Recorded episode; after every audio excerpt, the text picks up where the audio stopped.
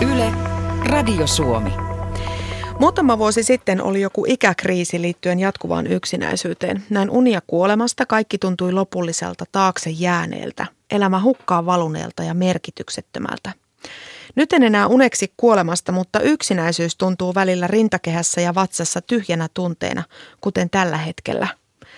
Kun käyn elokuvissa, mietin, että miltähän tuntuisi katsoa tämä jonkun kanssa – Monia muitakin kokemuksia mietin, että meneekö tämä nyt hukkaan, kun en saa jaettua tätä.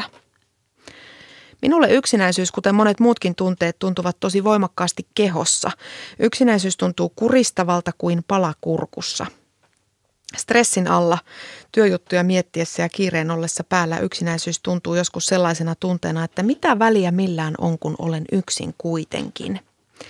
Yleinen tunne on lannistava – ja hetkellisesti tulee sellaisia välähdyksiä siitä, miten olen yksinäinen lopun elämääni. Yksinäisyys tuntuu siltä, ettei minulla ole kenellekään mitään väliä ja pahimmillaan tuntuu, etten ole edes ihminen. Minua ei kelpuuteta ihmiseksi. Yksinäisyys tuntuu pohjimmiltaan joltain tuomiolta. Synnyin yksinäisyyteen ja olen aina ollut yksinäinen. Esimerkiksi lapsena ei kotiolojen takia voinut olla kavereita. Onneksi minulla on kissani en tiedä miten jaksaisin ilman niitä. Ennen kuin tarkemmin esitellään illan vieraamme, niin kysytään heiltä, että miltä nämä kuvaukset kuulostavat. Mia Vähähyyppä, kuulostiko yhtään tutulta? Niin, jos ajattelee tätä mun ystävää, niin ei ehkä ihan noin vakavalta, mutta kuulostaa tietysti ihan hirveältä. Ja varmaan jokainen voi jollain tasolla samastua siihen, että jokainen on joskus ollut yksinäinen. Hannu Iskanius, oletko törmännyt tällaiseen kaikki, kaiken kumoavaan yksinäisyyteen? No samoin niin kuin äsken, äsken todettiin, en, en ihan tuossa tota, laajuudessa, ja, mutta kyllä se, siinä on niitä elementtejä, mitä kohtaa nyt tässä omassakin vapaaehtoistyössä – No syy, miksi olette täällä tänään, niin on se, että te molemmat olette ryhtyneet ystäväksi yksinäiselle. Mia Vähähyppä, sä olet ollut kaksi vuotta mukana Helsingin Diakonissalaitoksen seniorivamos-toiminnassa. Minkälainen ystävä sulla on? No mulla on ihana ja tosi hauska ystävä. Hän on semmoinen 83-vuotias nainen. Todella hauska on vaikea kuvailla oikein, että minkälainen ihminen, mutta tota, meillä on tosi hyvä suhde. Hän on tosi nuorekas, jos, jos niin voi sanoa. Se on aika kauhea sana. mutta, mutta meillä on valtavasti yhteistä, vaikka on yli 55 vuotta ikäeroa. Hannu Iskanius, sinä taas olet mukana Helsinki-mission ystävätoiminnassa. Minkälaisen ystävän sinä olet tämän toiminnan kautta saanut? No, mä olen tuossa viime keväästä saakka tavannut tämmöistä jonkun verran yli 90 rouvaa ja, ja tuota, me oikeastaan tavattiin jo vuosi sitten, kun mä olin tämmöisellä lääkärin saatto keikalla ja, ja siitä meidän, meidän yhteinen taivaan lähti liikkeelle ja, ja yllättävää kyllä on löydetty semmoisia yhte, yhteisiä kohtamispisteitä meidän menneisyydessäkin tässä sitten matkan varrella. No minkälaista se ystävänä oleminen sitten on? Mitä te esimerkiksi Hannu teette yhdessä? No tietysti hänellä, hänellä liikkuminen on, on sen verran hankalaa, että useimmiten ollaan hänen kotonaan ja, ja siellä vietetään aikaa ja keskustellaan ja, ja, ja mä olen läsnä siinä hänen, hänen tuota arjessaan, mutta sitten muutaman kerran on päästy sitten myöskin ulos kävelemään ja, ja tehty vähän retkiä sitten Helsingissä. Entäs Miia, minkälaista se teidän yhdessäolo on? Öö, joo, hänelläkin on, on liikkuminen vähän vaikeaa, että aina ei päästä ulos, mutta tota, mahdollisuuksien mukaan mennään sitten käymään vähintään kaupassa tai, tai torilla tai jossain, jossain siinä lähimaastossa – ja sitten siellä istuskellaan ja juodaan kahvia ja jutellaan. Ja tosi paljon hän haluaa keskustella, että haluaa jotenkin pysyä ajassa mukana ja tietää nuorten elämästä. Ja, ja näin kuulostaa aika hassulta, mutta joo, joo jutellaan enimmäkseen. Niin, se taitaa tuo keskustelu ja juttelu olla se, mitä yksinäinen ihminen eniten kaipaa, että kun tulisi joku, jonka kanssa voisi jutella. Et siinä ei tarvitse keksiä mitään ihmeellisiä taikatemppuja ja viihdykkeitä, riittää kun on läsnä. No juuri tämä, tämä on se tärkein, tämä läsnäolo, että jos oikeastaan täytyy ehkä tyhjentää mielensä, kun menee aina uuteen tapaamiseen, että ei ole mitään semmoista omaa agendaa, vaan, vaan niin kuin lähtee siitä, että on läsnä sille toiselle henkilölle. No miten ja mistä teillä sitten löytyy aikaa tähän ystävänä olemiseen, koska ajastahan meillä kiireisillä nykyihmisillä eniten pulaa olevan, tuntuu olevan. Mia, miten sulla aika riittää tähän toimintaan? No se ei ole kyllä mitenkään vaikeaa, että, että jostain sitä vaan tulee. Että mulla ei ole itsellä perhettä, että ei ole niinku sellaista semmoista rasitetta, aikarasitetta, että siihen riittää ihan siis pari tuntia viikossa. Niin, niin menisin just kysyä, että kuinka usein te tapaatte, että kuinka, kuinka paljon aikaa käytät hänen kanssaan? Kerran viikossa yleensä nähdään, että sitten istutaan sen aikaa, kun hän jaksaa ja, ja mä ehdin, että tunnista, tunnista kolmeen voidaan vaikka siinä istuskella. Hannu, miten sulla aika riittää? No mulla on elämäntilanne sellainen, että lapset on jo lähtenyt pois kotoa, että, että tota, no, pystyn kyllä järjestämään aikaa ja, ja meillä niin kuin säännölliset tapaamiset joka toinen viikko. Mutta sitten tarpeen mukaan, jos on jotain esimerkiksi lääkärissä käyntiä ja muuta, niin mä oon, mä oon lähtenyt siitä, että mä myöskin silloin on käytettävissä, jos, jos töiden tai muiden, muiden asioiden kautta, niin ei ole esteitä. Hannu jos miten sä oot aikanaan päätynyt mukaan tähän ystävätoimintaan? No mä oon tosiaan ollut mukana, mukana Helsingin mission toiminnassa pari vuotta ja, ja tota, sitä ennen mä toimin isäni, isäni tota, tukihenkilönä hänen viimeisenä elinvuosinaan ja sitten kun hän, hän, hän kuoli, niin mä ajattelin sitä, että mä voisin sitten jatkaa, jatkaa tuota, jonkun toisen tukena olemista ja lähdin sitten Helsingin mission toimintaan mukaan. Entäs Miia Vähähyppä, miten sä olet päätynyt sun ystävän ystäväksi? No mä olin miettinyt sitä joskus, joskus tota, juuri täysi-ikäistyttyä, niin että, että haluaisin tota, ö, alkaa tekemään jonkinlaista vapaaehtoistoimintaa. Että se tuli vähän sitten ehkä sattumalta, että miksi just vanhusten parissa, että se olisi voinut olla mitä tahansa muutakin.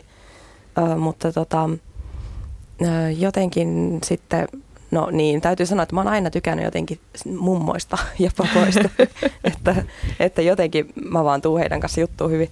Ja, ja sitten tota, mun ystävä, ei tämä ystävä, on toinen ihan kaveri, oli sitten mukana tässä seniorivamauksessa, niin hänen kautta sitten niin touduin tähän mukaan. No ystävyyshän on aina kaksisuuntainen juttu. Mitä te näiltä iäkkäiltä ystäviltä ne saatte? Kerro Mia ensin. Niin, no se tosiaan menee just silleen, että en, en, ei tämä ole joku tämmöinen lahja, jonka mä annan, vaan mä itse saan sinne myös paljon. Että mä oon, en mä osaa oikein ehkä ajatella tätä asiaa enää semmoisena pelkkänä vapaaehtoistyönä, koska siinä on käynyt just silleen, että mä oon vaan tavannut ihmisen ja meistä on tullut ystäviä. Niin mä saan tietysti häneltä mitä tahansa, mä saan muiltakin mun ystäviltä, että niin kuin aikaa ja kuuntelua ja seuraa ja kohtalotoveria eri asioissa ja – ja kaikkea tällaista. Ja on se sitten myös semmoista ö, tosi opettavaista, että kun saa jutella semmoisen ihmisen kanssa, jota ei muuten olisi ehkä ikinä tavannut. Niin eli sä et ole velvollisuudesta ystävä, vaan te olette ihan oikeasti ystäviä. Kyllä me ollaan oikeasti ystäviä. Että on siinä varmasti mukana jotain sellaista, että ö, mä en ehkä yhtä herkästi sitten jotenkin, mm, niin, tai ehkä ennemmin niin, että, että mä pidän huolta tässä enemmän siitä, että mä kanssa otan häneen yhteyttä. Että jos se olisi joku muu ystävä, niin helpommin ehkä kävisi niin, että oho, meni kolme viikkoa ja mä en ole soittanut, mm. miten käy joskus ystävien kanssa, mutta että ei, ei, ei hänen kanssaan. Hannu. No tuossa tuli äsken aika tyhjentävästi kyllä sanottu oikeastaan se, mitä mäkin ajattelen tästä meidän, meidän niin kuin voisi sanoa tällä hetkellä jo ystävyyssuhteesta, että vaikka me ollaan nyt tunnettu tai me ollaan tavattu säännöllisesti vajaa puoli vuotta, niin, niin kyllä se on niin kuin mun mielestä muuttunut ystävyyssuhteeksi ja, ja hän on kyllä mun mielessä myöskin näiden tapaamisten välissä, että ei, ei ole vaan sitä, että mä käytän sen aikani vaan sillä hetkellä, kun mä olen siellä hänen luonaan. Yle. Radio Suomi. Erässä lastenlaulussa sanotaan, että minun ystäväni on kuin villasukka, joka talvella lämmittää. Kaikki kotona ohjelman vieraana on nyt kaksi villasukkaa. Hannu Iskanius ja Mia Vähähyyppä, jotka ovat mukana ikäihmisille tarkoitetussa ystävätoiminnassa. Hannu ja Mia, miten ystäväksi pääsee? Pitääkö täyttää jotkut tiukat kriteerit? Ei varmasti tarvitse. Mä en osaa tarkemmin sanoa sitten tuosta seniorivammaksen omista kriteereistä, mutta, mutta se mitä mulle on paljastettu, niin halutaan vain tavata se ihminen ja varmistaa, että hänen tarkoitusperänsä ovat, ovat oikeat. Ei, mulla ei ole muuta tiedossa. Niin, siis hakeudutaan vapaaehtoiseksi Helsingin missioon ja siellä sitten järjestetään koulutus ja tietysti sen koulutuksen aikana varmaan sitten myöskin selviää se, että kuinka tosissaan ollaan, ollaan lähdössä siihen toimintaan mukaan ja, ja tuota, siitä se lähtee. Minkälais, minkälaisia asioita te koulutuksessa käytte läpi? No ihan näitä ehkä sanotaanko vaitiolovelvollisuutta ja näitä tämmöisiä määrättyjä rajoitteita sitten siinä, siinä suhteessa, että, että se hoidetaan diskreetisti ja ollaan sitoutuneita ja, ja näin poispäin, että, että se on hyvä, hyvä lähtökohta tälle koko vapaaehtoisuudelle, että on, on ensin tämä koulutus. Miten sitten näiden rajojen kanssa, että kumpi asettaa rajat, se ystävä vai sinä?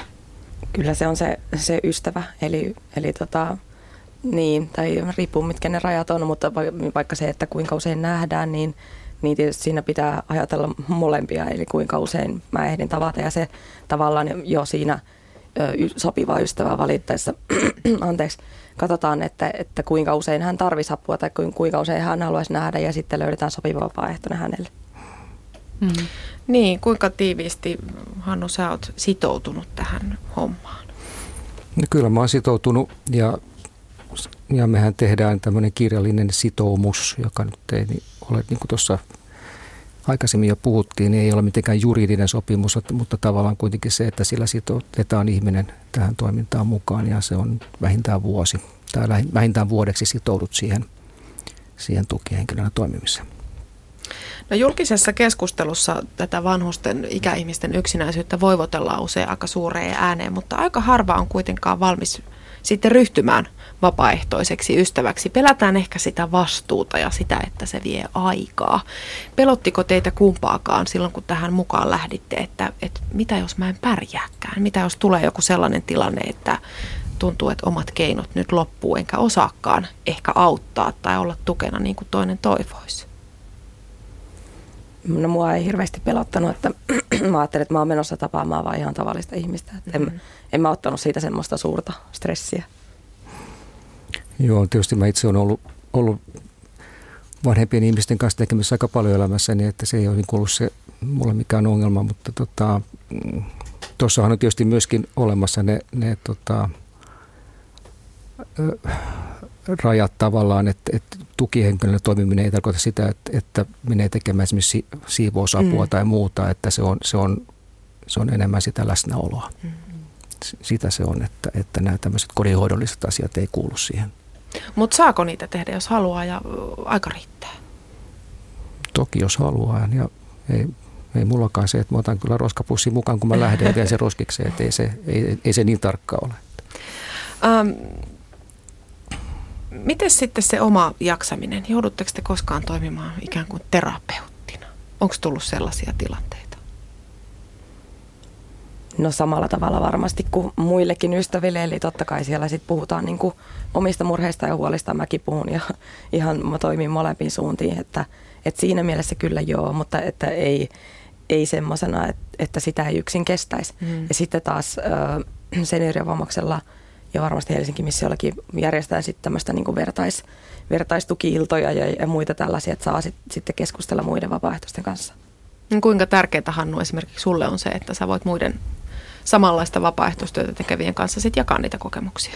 Se on hyvin tärkeää ja se on yksi olennainen osa tätä Helsingin mission toimintaa, että ensin on nämä koulutukset ja sitten on myöskin kaikissa eri toiminnoissa on myöskin tämmöinen ammattimainen työnohjaus Eli sitä järjestetään sitten muutaman kerran aina, aina kaudessa. Mä näköjään nyt kysyn kauheasti koko ajan näitä entäs jos kysymyksiä. Ole hyvä vaan. Ja teille se tietysti ei ole tuttu tilanne, kun te molemmat olette ystävystyneet ystävänne kanssa. Mutta mitä jos käykin niin, että yhtäkkiä huomaa, kun on jonkun henkilö, jonka kanssa viettää enemmän aikaa, niin tajuakin, että meidän arvomaailmat esimerkiksi on ihan erilaiset. Että rupeaa niin sanotusti nyppimään. Ei, ei kerta kaikkiaan pysty niin tuohtumatta esimerkiksi tapaamaan ystäväänsä. Mitä siinä tilanteessa tehdään? Onko no, Oletteko kuullut koskaan, millä tavalla tästä voisi selvitä? Siis, no tämä on mulle sillä tavalla omakohtaisesti tosi tuttu tilanne, että, että kun tämä mun ystävä on tämmöinen hyvin keskusteleva, ja sitten hän on myös ehkä joissain asioissa vähän konservatiivisempi kuin minä, ja me puhutaan tosi niin semmoista henkilökohtaisista asioista, uskonnosta ja politiikasta ja ihan kaikesta, ja me ollaan koko ajan eri mieltä, ihan koko ajan. niin, mutta se, se on molempien mielestä sitten kuitenkin ehkä tarpeeksi hauskaa, että se jala ärsyttää. Mm.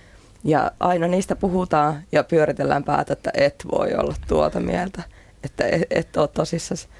Mutta tota, mä en oikein tiedä, että miksi mä oon onnistunut sitten tavallaan sulkeen sen ärsytyksen itsestäni, koska kyllä mä ärsyntyisin muista ihmisistä, jos se sanoisi mm. sellaisia mm. asioita. Mutta ehkä sitten vaan annan paljon anteeksi myös niille ikävuosille jotenkin, että ymmärrän niin hyvin, mm. miksi hän, sitä, hän on sitä mieltä.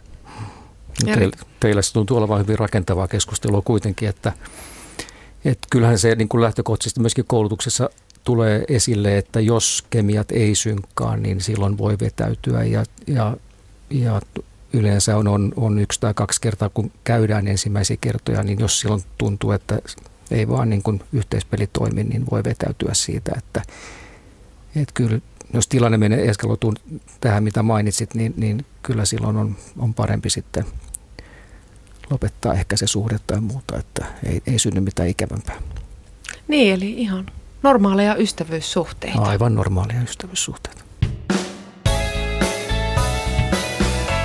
Yle, Radio Suomi. Pyysin kuuntelijoilta ajatuksia ja kysymyksiä, kommentteja tämän illan aiheeseen liittyen ja sähköpostiin napsahti seuraavanlainen viesti. Minusta tärkeä keskustelun aihe olisi vaitiolovelvollisuus. Monet vanhukset ovat yksinäisiä ja ainoa auttaja on kotipalvelu tai kotisairaanhoito ja heillä on vaitiolovelvollisuus.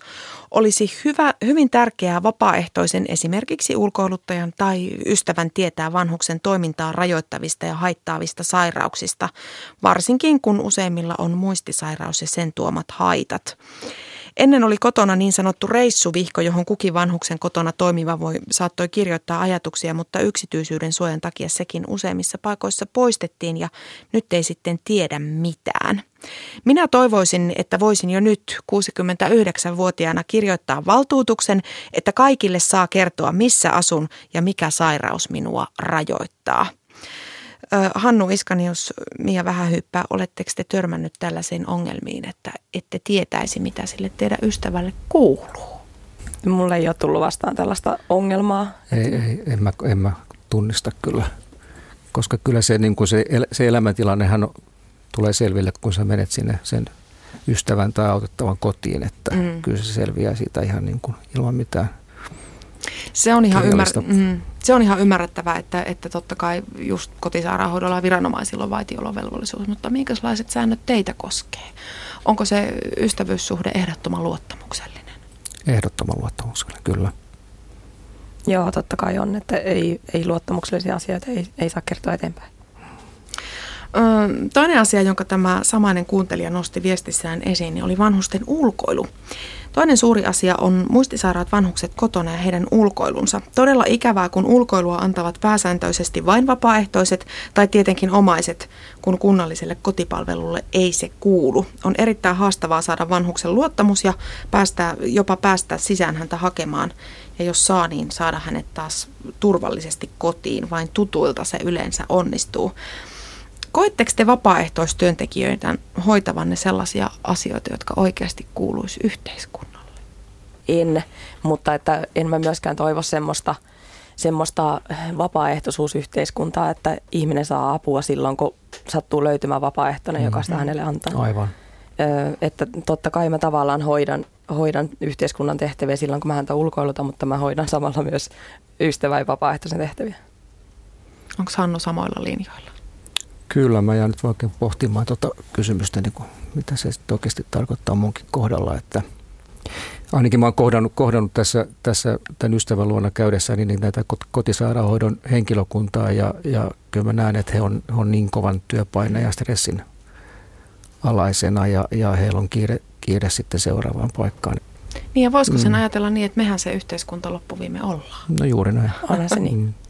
No koetteko te hoitavanne sitten semmoisia tehtäviä, jotka oikeastaan kuuluisi omaisille? kysymys, mä myönnän. Niin, no mun tapauksessani ö, omaisia ei, ei juuri ole, niin, niin tota, siinä mielessä en. Joo, mulla on sama tilanne, että, että osa läheisistä asuu ulkomailla ja käyvät sitten aika ajoin tapaamassa täällä, mutta tuota, tämä on, tämä on hyvä kysymys, koska ö, tietysti perhetilanteet on niin erilaisia mm. ja, ja, ja se, että minkä takia esimerkiksi seniori haluaa, haluaa ulkopuolisen ystävän, saattaa olla se, että hän esimerkiksi haluaa keskustella jonkun ulkopuolisen kanssa asioista, mitä hän ei ehkä pysty sitten läheisten kanssa keskustelemaan. Niin, ei, eihän mekään, en mäkään äidille kaikkea kerro, mm. enkä halua kertoa.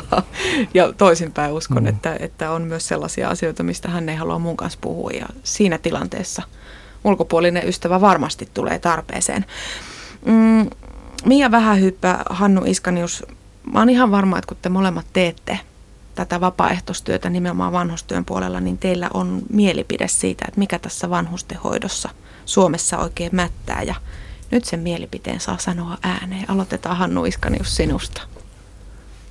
Aika, aika on ehkä se, se niin kuin suurin, suurin tota, hyödyke, mitä tarvittaisiin vanhuksille, että, että tota, he sais aikaa joko sitten sieltä hoitohenkilökunnalta, mutta mitä, mitä eniten myöskin läheisiltä ja perheiltään. Mm. Että, että, tämä, on, tämä on tosi iso kysymys, että, että kuinka paljon me annetaan aikaa läheisillemme.